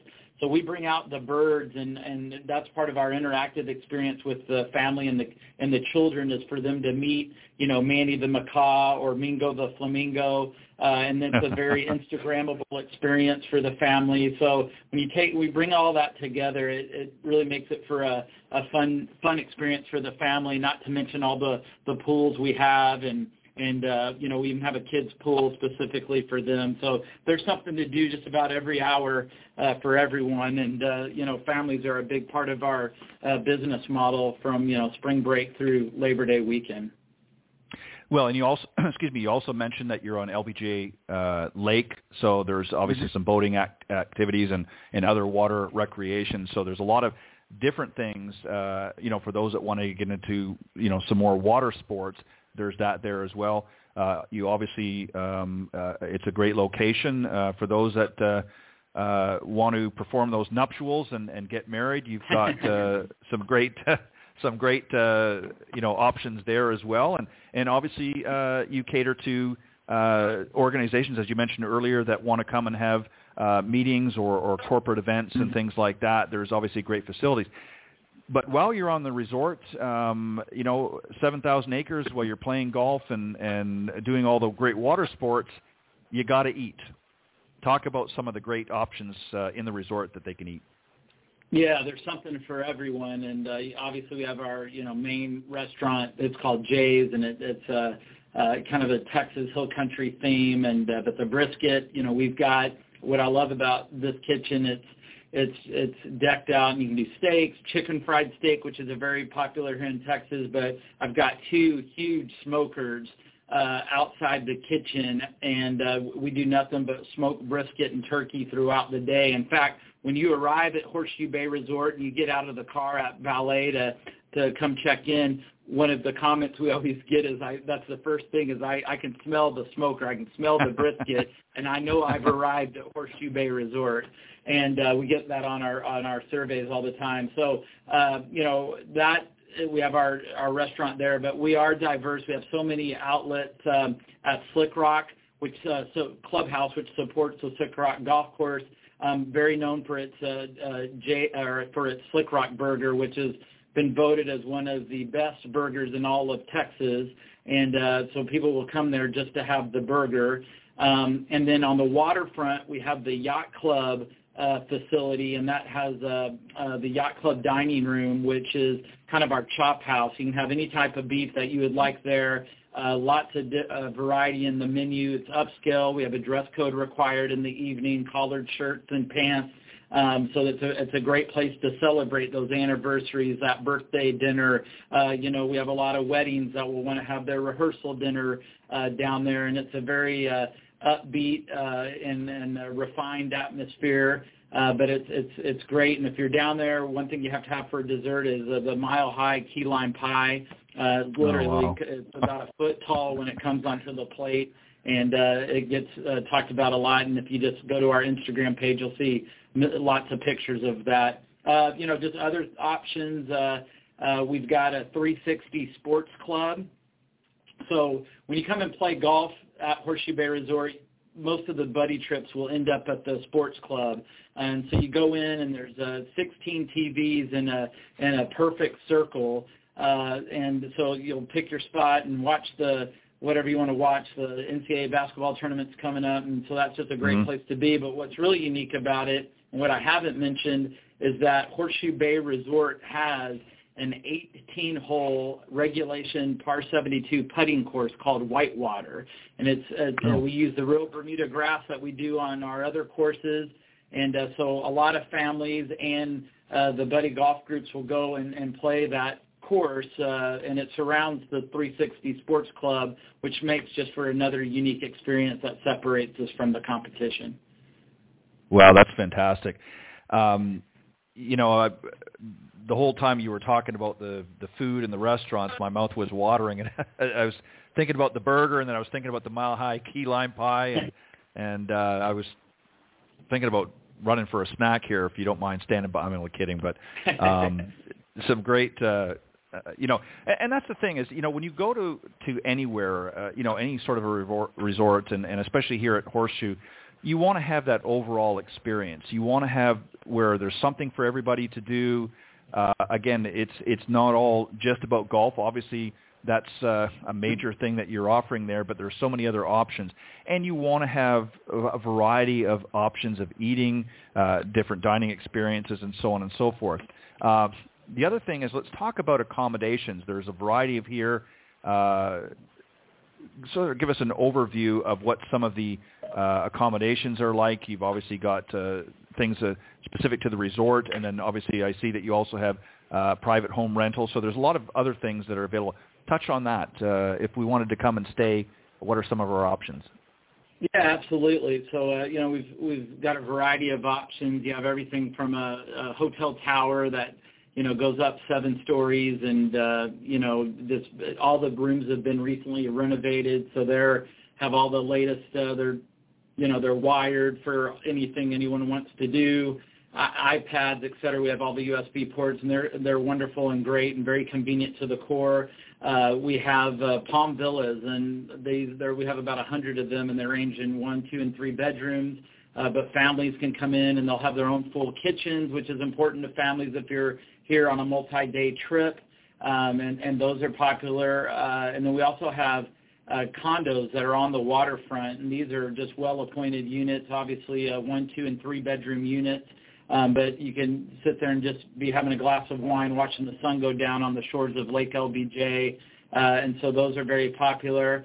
And then uh, we also have private homes that are both on and off the water for larger groups or buddy trips or uh, any of that. And uh, so we've got something for everyone from a from a accommodation standpoint. You know, it just depends if you want to be if it's uh, a couple and they want to be in the tower, great. If you got a group of eight, we've got something for you with a, a well-appointed house, uh, three-bedroom condos, palm villas next to each other. So we're very flexible and it can accommodate a variety of uh, leisure travelers' needs.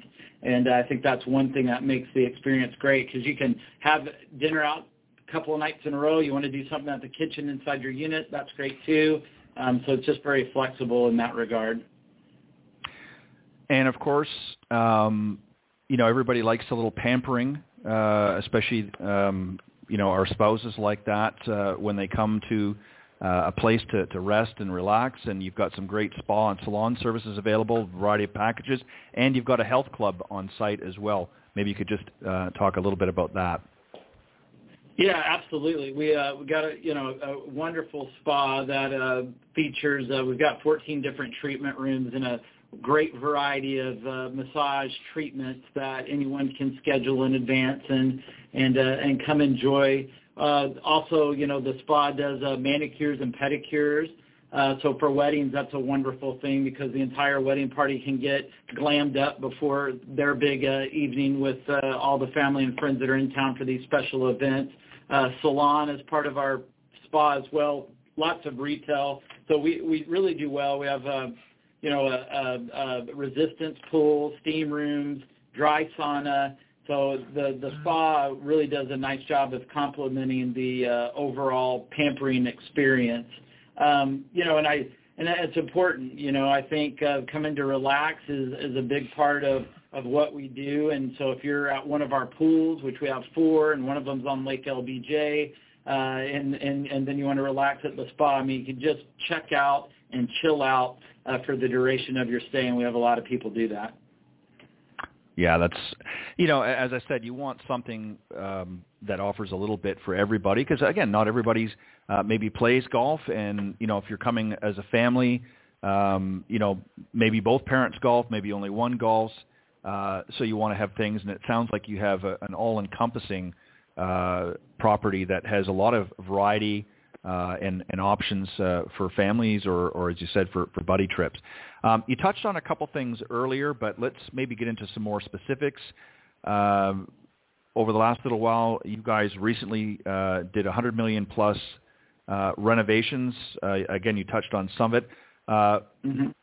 What did we get for a 100 million dollars? What did we What did we do at, at the Horseshoe Bay yeah, well, I'll, I can give you an overview of everything we have done, which has been pretty remarkable over the last couple of years. But uh, you know, we we feature here three Robert Trent Jones Senior golf courses, and we aptly call it the Texas Triangle because uh, you know there's some of his most uh, uh, you know revered works. Uh, you know, he built these. Uh, Slick was the original course called Slick Rock. Everything's a rock: Slick Rock, Ram Rock, and right. Apple Rock.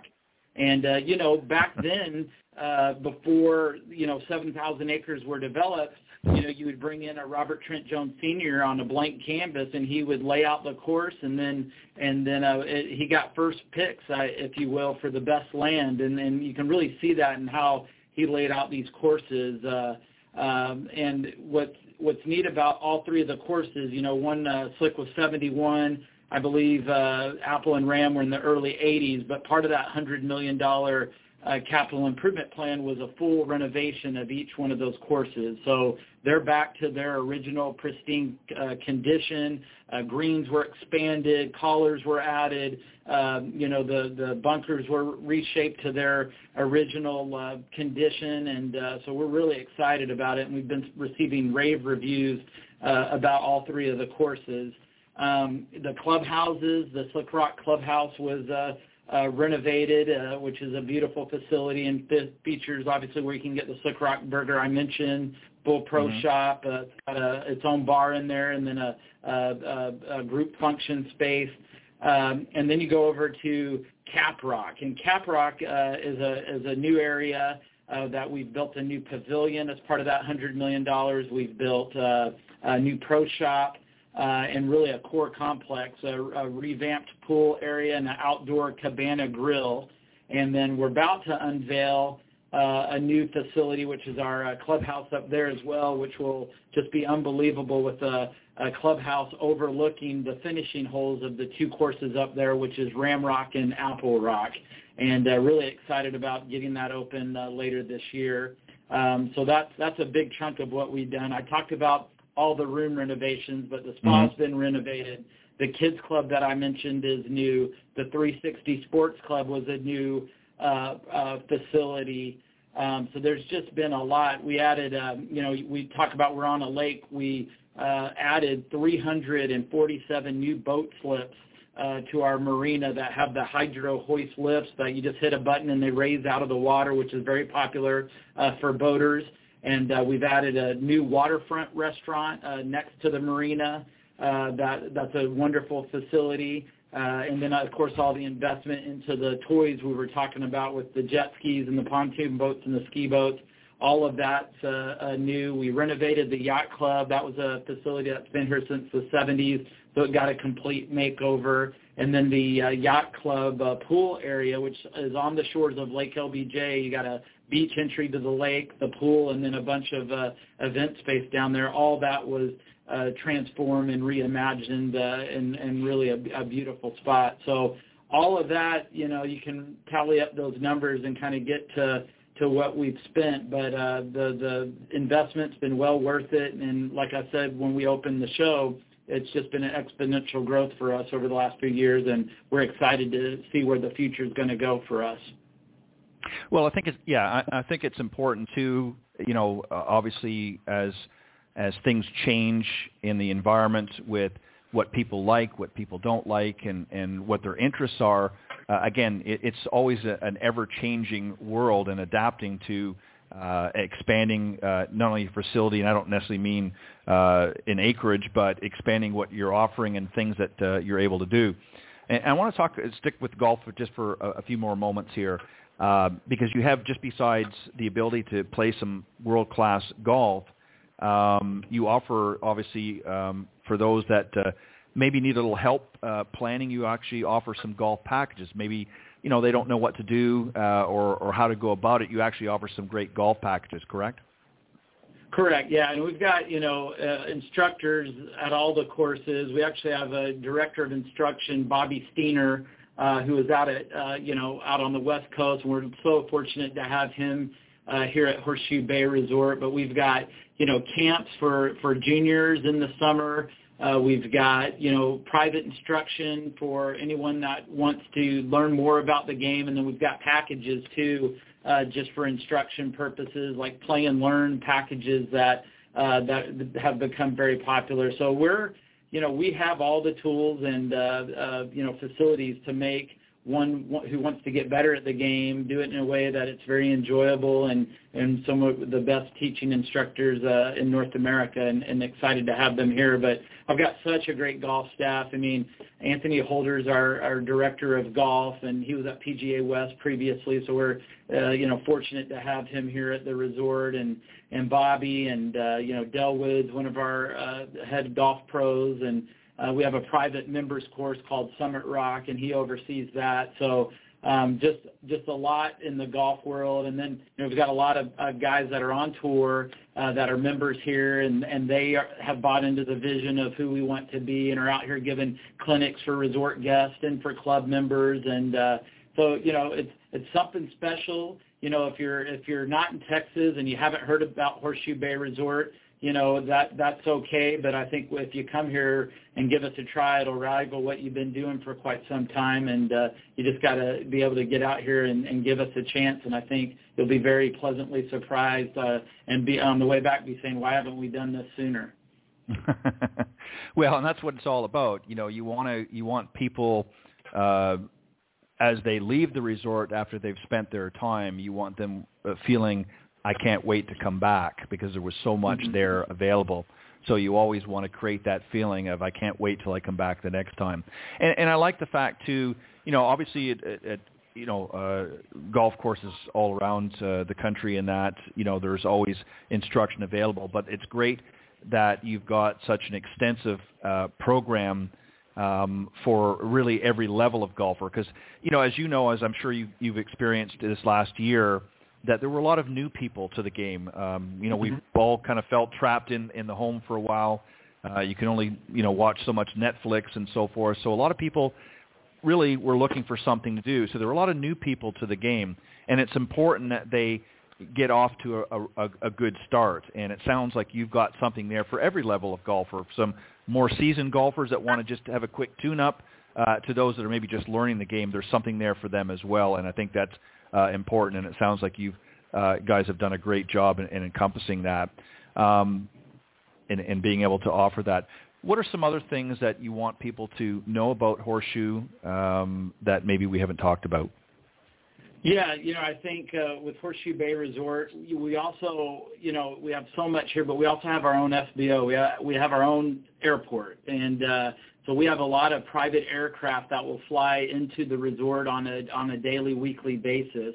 And uh, you know, we're we're a partner with Wheels Up. Uh, so we have, uh, you know, they can bring you in. That that service can bring you into the resort, and we'll have, you know, eight guys come in from Houston, Texas, on a private King Air and and play golf all weekend and fly right back. Uh, makes it very convenient. And, you know, private aircraft uh, has really come down in pricing, and, it's, and due to the pandemic, it's become very uh, more it's more popular than ever before. Um, you know, traditionally, if you're just doing commercial aircraft, you fly into Austin and then you know come over to the resort. Um, but we're seeing a lot more people just arrive in their own aircraft, and they'll just divvy that that price up, and it uh, ends up being you know, affordable for the vast majority of people. So uh, that that is different for us. We we will pick you up up at our airport, bring you right down to the to the uh, check-in area at our resort, and and you're off and running. And and then we just have shuttle service that runs you out to all the different restaurants and clubhouses. So once you're here, you're here, and you don't need to worry about uh, anything else. But you do make a good point about variety of golf, and uh, you know, Slick Rock's predominantly our easiest course, and mm-hmm. uh, you know it's uh, flatter and, and more forgiving. And uh, you know we have a signature hole that's a neat little story. Uh, when Robert Trent Jones designed it uh, back in let's say '71, um, you know it's a par four, about 369 yards, and uh, you hit your tee shot from an elevated viewpoint over a double waterfall. And if you go to our website, mm. hsbresort.com, you'll probably see the photo. Um, in order to play your second shot, you got to get in the golf cart, go down through a low water crossing, and then the cart path goes through the double waterfalls up to the fairway to go go find your second shot. So it's a really neat experience. It's Instagrammable. Everyone wants to get a picture of themselves uh, with the double waterfalls behind them, and uh, it's, it's a neat experience. But you know, we slick is easy. I would say Apple Rocks are are uh, you know course that's a little more challenging, and then Ramrock uh, has been known as one of the uh, more challenging courses in the state of Texas, and uh, it's hosted the Texas State Open many years, where where Tom Kite, Ben Crenshaw, when they were younger in their college days, would play, and there's stories of them losing mini golf balls on on Ramrock uh, when they played it, and uh, so there's something for everyone. And then if you're just getting into the game and want to have fun with the family, I mean, we'll have Whitewater Putting Course open tonight on spring break, and there'll be families out there till 10 o'clock tonight just enjoying the game and, and putting on real Bermuda grass and getting a score through their 18 holes. So it's an enjoyable sport.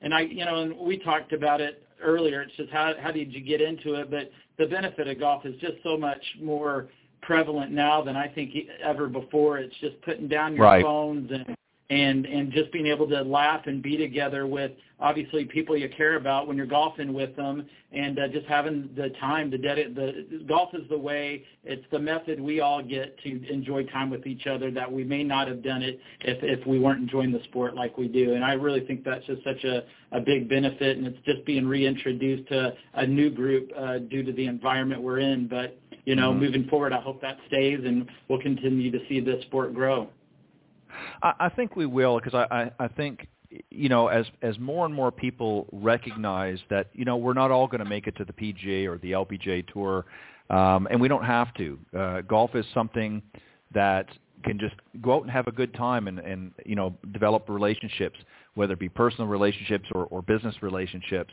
Uh, and it's also there's uh, I mean the the options are endless for careers in golf. Um, everything from teaching professionals uh, to hospitality to you know resort uh, uh, development and so on and so forth. There are just so many options out there, uh, and that's just scratching the surface, by the way. But um, there's just so many options out there, and you're exactly right. I think as this next generation begins to see um, for the first time in some cases, uh, you know, as again as a result of the pandemic, they're going to experience that that golf is not necessarily what they thought it might have been or what their you know visual experience they've seen on TV. So you know I, I always encourage young people to get out there and whether it's playing mini putt or or what have you, just to get out there and just be exposed to the game. And uh, you know it's always interesting as a, as a teacher professional when I see students for the first time get out on the driving range and they hit that one really good shot. Uh, it doesn't matter whether 40 shots were terrible and you know what I'm talking about. They hit that one good shot, and it's like, well, I'll see you next time. They're, they're ready to come Absolutely. back again for the next lesson. So that's one of the fun things. You don't get that too much in a lot of other sports. All right, you mentioned you touched on a little earlier as we get close to, to wrapping up here soon. Um, you mentioned about you know the wine tours and things in the area, but you have some other things that are nearby. Uh, in fact, there's endless things to do uh, near the Horseshoe Bay uh, Resort. Uh, what are some other yeah. options if people want to do Absolutely. a little exploring? Yeah, if you want to do exploring, you know, in the hill country, it's it's it's it's, it's a great area that has a lot of uh, you know uh, smaller towns that have that hill country charm.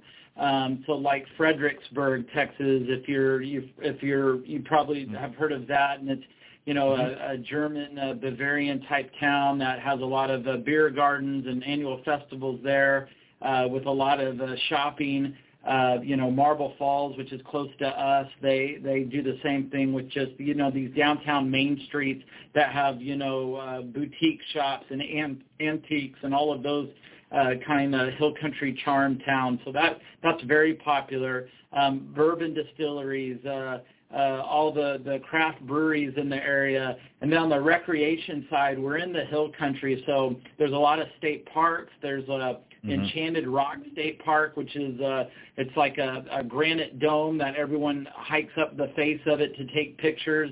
Uh, that's right outside the front door. And then, you know, on on the lake side, it's the fishing. We just got through doing our annual Horseshoe Bay uh, Club Championship fishing tournament, and I think the winner had about a five and a half pound largemouth bass. But it's wow. it's uh, you know we do the the tours where you can do everything from bow fishing to to bass fishing uh, uh, on our lake. So there's there's a lot of variety of activities. We're near Austin, so you can get that big experience with the festivals and everything Austin does with the uh, Formula One races and you know UT football and and uh, so you can go do that or you can stay here and and get away from it all. But we're so it's it's becoming so closer and closer together with the tremendous growth in this area that it's all kind of the lines are getting a little bit blurred, and it's just easier to go do everything for everyone, even though we're in a resort destination. Yeah, and you have some other things as well. There's the uh, Hamilton Pool Nature Preserve, uh, which is kind of interesting as well. Uh, uh, you know, a unique experience there, and uh, the LBJ uh, National Historic Park. So there's a lot of other options there as well for people that want to maybe do a little, uh, you know, uh, to get off the resort for a few hours. They can go and visit uh, some of these other options uh, just to, to have a new experience and uh, and then correct. come back and yeah, come back and and uh, and have more fun, uh, you know, within the resort uh, itself. But um, yeah, I think it's uh, I think it's all encompassing, and, and I just want to make note for those that are tuning in, and, and maybe you're not that familiar with the resort. Um, as editor of uh, Golf Tips magazine, we're actually going to have uh, as one of the travel uh, destinations featured in uh, the upcoming magazine, which will be out on April 20th to newsstands.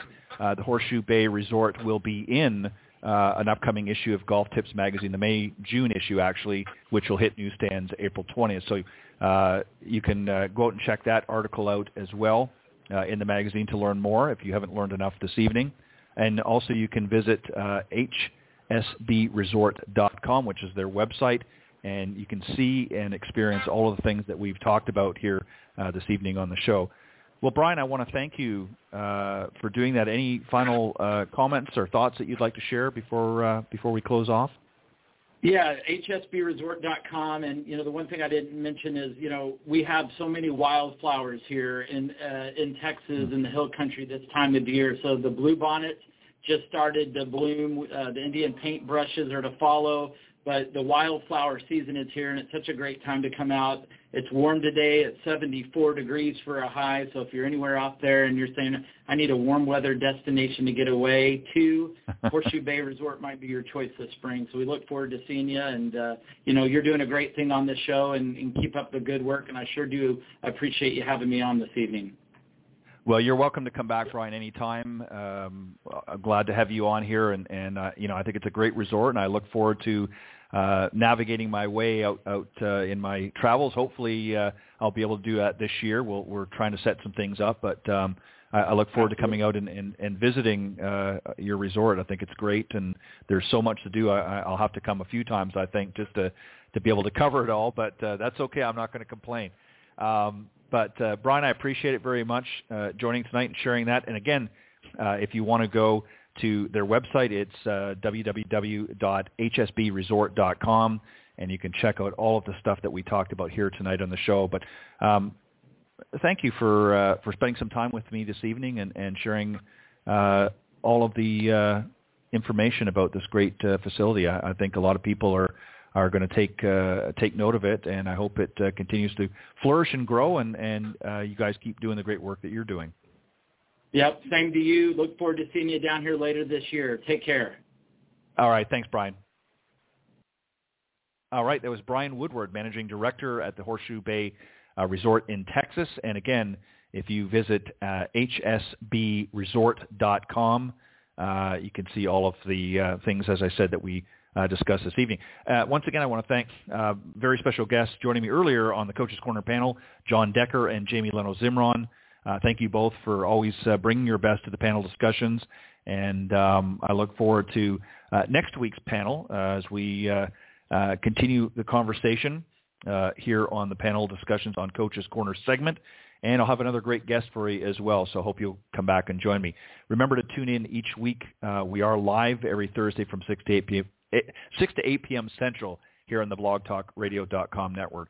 Have a great weekend, everybody. I'll see you next week. God bless, and thank you. Thanks for joining us. We hope you enjoyed this week's broadcast of Golf Talk Live. We'd like to thank this week's Coach's Corner panel, and a special thank you to tonight's guest.